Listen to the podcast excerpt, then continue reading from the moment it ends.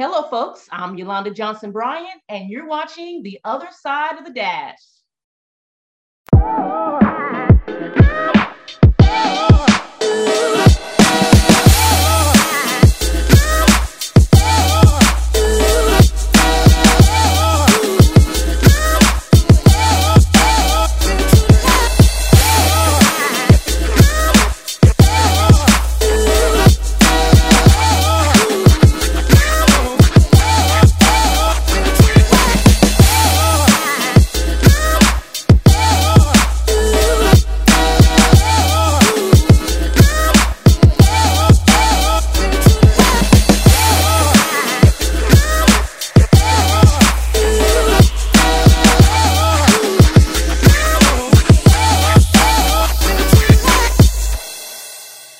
Thanks for joining me today, folks. If you haven't already, please go ahead and hit that subscribe button, share this channel, give us a thumbs up, and comment below if you think these videos that I am bringing here on The Other Side of the Dash are very informational to you as a person living on the other side of your dash. Today I have a very dear friend and my real estate agent in Greensboro, North Carolina, and she is living her best life on the other side of her dash. She is a real estate agent. Her name is Sandra J. Wright, and I'm going to let her introduce herself and tell you guys more about herself. Sandra, welcome to the show, by the way. Well, thank you for having me, Yolanda. Hello, fellow dashers. It's a pleasure to be with you. As Yolanda said, I'm Sandra Wright in the Triad area of North Carolina. I've been a real estate broker for a few years, broker of my own firm, and I absolutely enjoy it.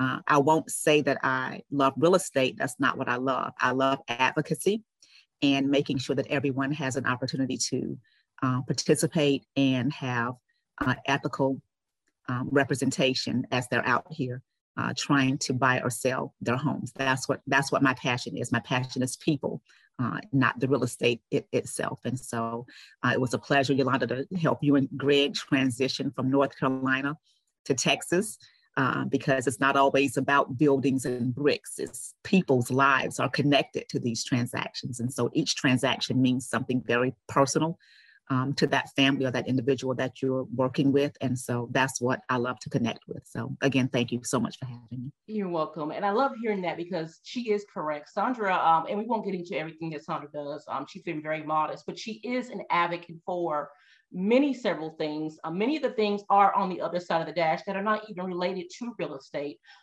but she does love helping people. And I just want to give her a shout out. So if you're in the Triad and you need to buy or sell your house, look Sandra up because she is going to help you. So I've sold and bought houses before, but I've never had the level of care. So I didn't know what I was doing because the agents that I had before were just, you know, and I didn't know what to look for. So Sandra, when we sold our house, she told us things. We were trying to get this, that, and fix. And she's like, no, that adds no value. Do this, do that, and whatever. And so once we did that, we had a budget and we pretty much stuck with our budget except for a couple things, but she kept us on our budget on what we were going to repair in our house or fix up and what we were not. And also, so when the house went on the market, Sandra, I think the house went on the market that Friday. And I'm going to tell you guys that next day we had multiple offers. Our house was sold within 24 to 48 hours. We thought we were going to have weeks on the market. That house was sold. Sandra, we would go out when she would do a showing. We would go out, go eat or go to whatever. And she would call and say, don't come back. We got another showing. Don't come back. We got it. So, you know, we would stay out all day, but that house sold. Is that typical for you, Sandra? Because I know it's not typical for every agent, but I know you like to hustle and bustle. Is that normal for you? Well, that was what, a year and a few months ago, right? That was a year and a few months ago. It was not this past December, but the December before that, yes. Yes, yes. And what was happening is that we were really just on the cusp of this kind of crazy real estate market that we're in now, that if you had a home in a certain price point, then you had a home that had very low inventory. So there was not a lot of homes like yours on the market. but we had a lot of buyers looking for homes like that. And so the timing of it really was just absolutely, and it was inevitable that it would happen that way. I absolutely love going above and beyond in my representation of a home. And you did. In my marketing of a home, I use every tool available to me to make sure that I get that home in front of as many people as I can. But Yolanda, you and Greg had an absolutely beautiful home. I mean, you were offering something that people were going to naturally and very organically be attracted to. And so I think it was just a combination of events. It was timing, it was location, it was the home itself. One of the things that you touched on briefly was that, you know, where do you spend your money when you're looking at, you know, doing those repairs or upgrades or whatever. And oftentimes for home sellers who've lived in that home and who've loved on that home, when you sell it, you want to begin to do things to it as though you're going to keep living there. Okay. And so there is a point in which you've overdone that and it won't bring you any value back. So it's very important not to just throw money to the wind, but to put those dollars in areas that are going to net you a return. And so that's why I was very careful with you and Greg about where you were spending money, because I know you. I know you, and I know that you're very specific. You like things done a certain way, but you were about to head in a direction as though you all were going to continue to live in that home for the next 10 years. And that was not the goal. And I'm glad you said that, because I'm going to touch briefly on this topic. And you can answer it any way you choose to answer, or you can say, I'm not going to touch that. But when it comes to decorating the home, you told us to take a lot of the personal aspects out of the home. There have been a lot of things going on, especially here in Texas, but around the country, where, let's just say, an African-American may have pictures of their family or, you know, African-American art on the wall. And when they took and they would get a certain value for their home or certain offers, but when they took those personal mementos down, that their house value increased like 10,000. Is that an actual thing? If you don't want to touch it in that aspect, maybe tell us why it's important not to put personal things, like you just said, as if you were going to be staying in the house, because you're selling to someone else. So tell us why that's so important. Well, it's important that when a potential buyer walk into that space, that it's a space that they're able to see themselves and their families living in, not so much of you. If there's so much of you there, it crowds their ability to be able to see themselves living in that space. So it's very important that you minimize yourself in that space. But unfortunately, yes, it is a thing. Sometimes we have just judgments about things. Sometimes people bring biases into a situation, and that does not end just because you're looking for a home. Right. I have walked into homes, for example, with people, Christians, for example, beautiful home. It might have been exactly what they were looking for, but if they see certain religious symbols, a Buddha, for example, it might be a complete turnoff for them. And there's no way, they don't care that that home has rang every bell or checked every box on that list, because they saw a symbol that was so different than their beliefs, it became a deal breaker for them. And so the same concept happens across all kinds of lines, whether they're racial lines, whether they're religious beliefs, or whether they're political beliefs, things like that, you may want to put away so that people won't have anything to judge except for that piece of property. Exactly. And let's go ahead and get into the market. The markets, I'll let you in a minute elaborate on the market there in the Triad. But here in Texas, things are just so, people are doing things like adding timeshares or vacation houses or tons. They're paying $100,000 more above what the house is selling for in order to get the houses, because I'm sure, like you said before, the inventory is not there. And the inventory, you know, is very limited. So it's going really crazy here. And just briefly to touch on our story, you know our story, Sandra, about how we had initially had our dream house built and we were waiting on the transfer from Greg's job. And we asked for an extension, a week extension, and they would not give it to us. And we asked for it 30 days before our closing date.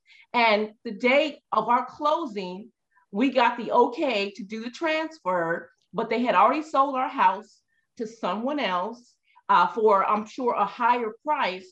And so we were back down here that day looking for another house, and we got the house that we live in. And it's ironic because the house that we had built is only 5 houses down from where we live now. Isn't that funny? So yes, yeah. With that craziness, so now people are just paying these premiums just to get in a house. And I remember telling people, if you can't make it in Texas, you can't make it anywhere because the cost of living is so low. The income, there's no state income tax, and the houses are just affordable. I cannot say that any longer. How is the market doing in the Triad? Well, we, Yolanda, have many of the same market conditions that you have there in Texas. Limited inventory, way more buyers than we have properties. And so we see the same thing happening. It's very competitive. Properties going for, several $1,000s above asking. And I don't mean several single digit $1,000. I mean several double digit thousands of dollars above the asking price. And so then that begs the question of what happens if this property does not appraise? And it's important as a buyer that you understand what that means, because you've just offered someone $50,000 above what their agent has already predetermined the comps are selling for. And so if your appraisal doesn't come in at the price that you've just contracted for, then there's a shortfall. And so who's going to pay that difference? Because the lender is only going to loan you up to the appraised value. And so it's very important that you have an in-depth conversation with your agent about what that means for me if this property does not appraise. And not only have the conversation, but make sure that you have the resources to pull from to be able to make up that difference. Because if you don't, here in North Carolina, what that means is that you've left your due diligence fee on the table, and due diligence fees right now for homes that are priced mid-200s get anywhere from $10,000 to $30,000 in due diligence fee. That is the amount of money that you give the buyer up front just for the privilege of them taking that house off the market for you to do your investigations. And if anything goes wrong in that transaction and the buyer cannot or decides not to move forward, they don't get that money back. So it's very... Go ahead, I'm sorry. No, so I was saying it's very important that when you are bidding, because it's very much become a bidding war, and you decide to give an offer above asking, that you have the resources to be able to make up that difference should that property not appraise. So now I have 2 things. One is the due diligence, a standard real estate procedure, or is it, does it vary from state to state? And I ask you that because I remember you talking about the due diligence and our situation. But when we moved here, there was no such thing as due diligence, or it was not mentioned. We did put our earnest money down in, but that did not take it off the market because, as you know, and I asked you this, they were still showing our house, even though we had put our earnest money down and they were building it for our specifications. And that was how this other person was able to come and buy it. So 1 is the due diligence everywhere. And 2, am I correct in understanding that, okay, you have the conversation with your real estate agent. You want to go ahead, you don't want to lose this house. So you're willing to pay $50,000 more than John Doe or whatever. And we know that our house is our biggest asset. However, if you choose to go proceed with that, you have to have this house and you pay above and it does not appraise. Is it safe to assume that you've entered into a mortgage or a home in the red as opposed into actually making, what's the word I'm looking for, equity in your home? asked you a lot of questions into that one, so that's okay. So let me go backwards. I think the first part of your question had to do with due diligence and whether that's standardized from state to state. And this is real estate, so there is nothing standardized from state to state. One of the reasons that your North Carolina license only allows you to practice real estate in the state of North Carolina is because real estate is very specific to a locality, to a market. The jurisdictions are different. The statutes are different, laws are different. And so you cannot take this North Carolina license and practice real estate in any other state with it other than North Carolina. So there is no standardization when it comes to real estate from state to state.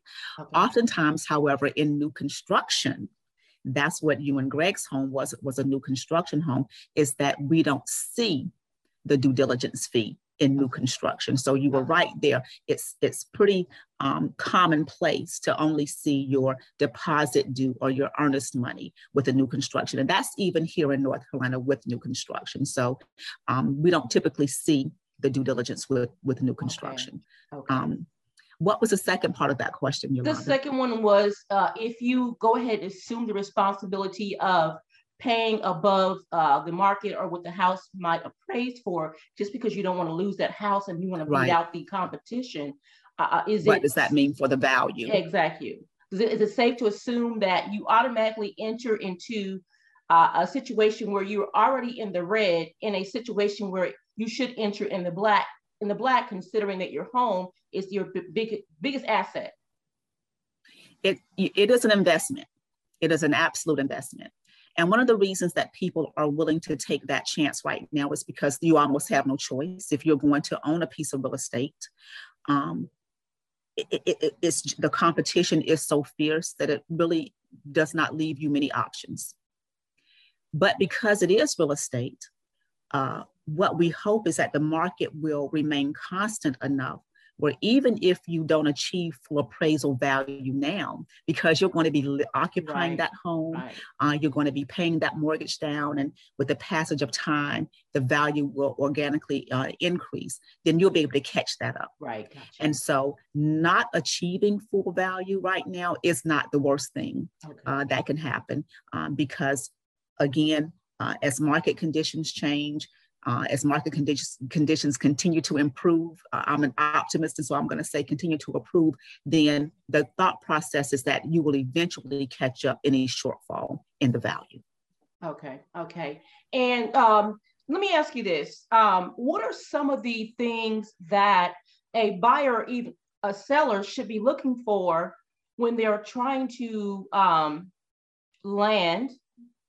I don't like that word, but you get what I'm saying. A real estate agent. And I asked this because, like I said, I've had real estate agents in the past that just didn't really, they didn't educate me. They didn't care. They wanted their commission. And then there's some like you who go above and beyond, I feel. And then I have an agent here that I feel went above and beyond. However, I do feel like maybe if we had her go to this builder, we wouldn't have lost the first house. So what are some things, some key things, you don't have to go through all of them because I know there's a lot, but some key things that a person should be looking for in a real estate agent when buying and selling a home? Well, you want to make sure that you're working with somebody who is familiar with the market. That's one of the main things. Somebody who does not mind taking the time to answer your questions and explain things. I think sometimes I feel like I over-explain just because it's important for me that you don't sleepwalk through this process.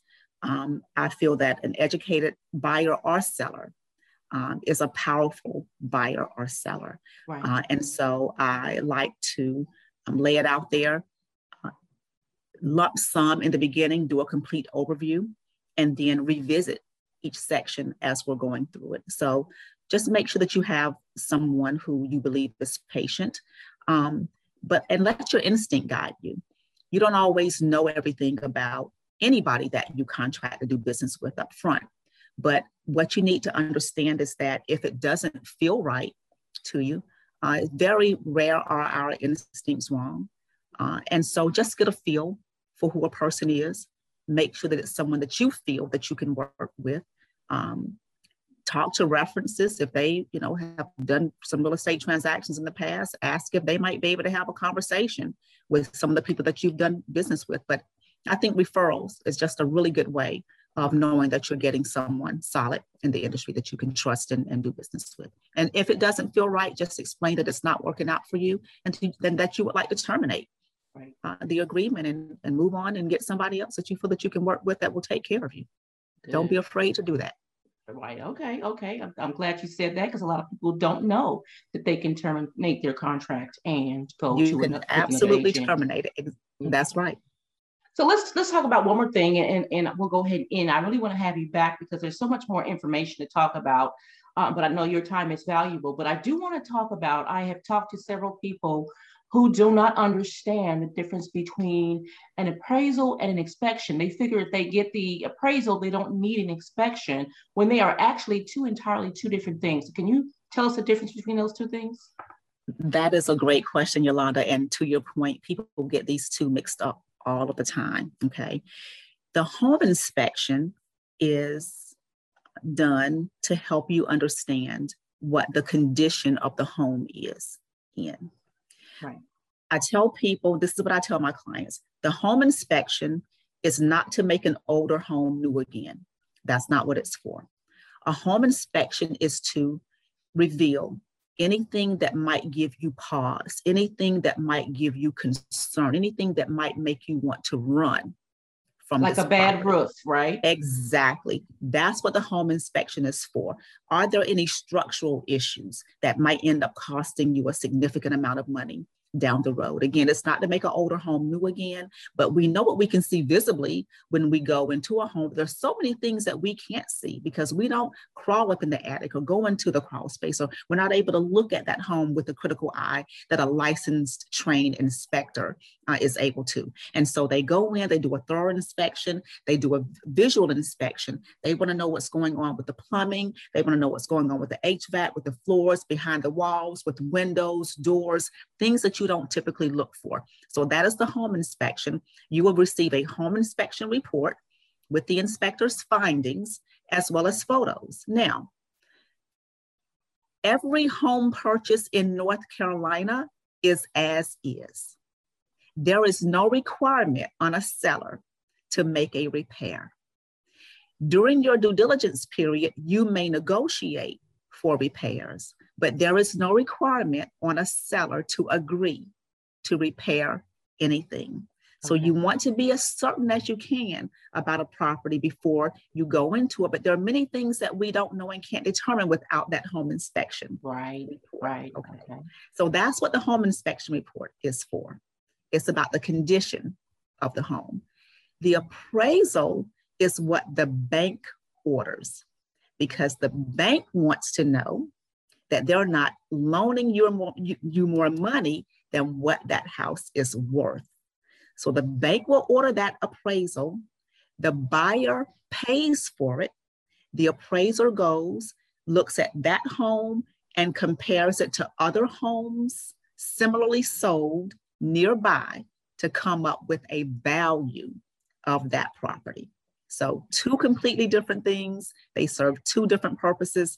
The bank orders the appraisal to make sure that the value is good, and the home buyer orders the appraiser that orders the inspection to make sure that they're getting a sound, solid structure that they're not going to have to spend a whole lot of money coming out of the gate to make repairs for. Well, I'm glad you clarified that. Like I said, people do get those confused, as you've confirmed. But Sandra, I'm going to go ahead and allow you to tell people how they can reach you. I do want you back because you've given us a wealth of information and we just could not fit it all in this particular meeting or this particular interview, but I do want to have you back sometime soon.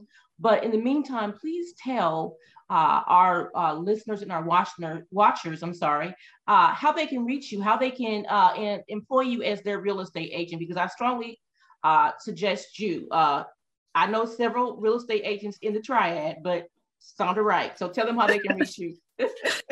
I thank you, Yolanda. I appreciate you for that. If anybody has any additional questions about real estate, feel free to shoot me an email, triadsbestrealty@gmail.com. TriadsBest@gmail.com, or feel free to give me a call or text me at 336-669-2702. It would be my pleasure to answer the questions or serve in any way that I can. Sandra, thank you so much. And I look forward to talking to you soon. And I hope you enjoy the rest of your day. Thank you, Yolanda. Enjoy the rest of your afternoon. Have a great evening. Talk to you soon. Talk to you soon. Bye-bye.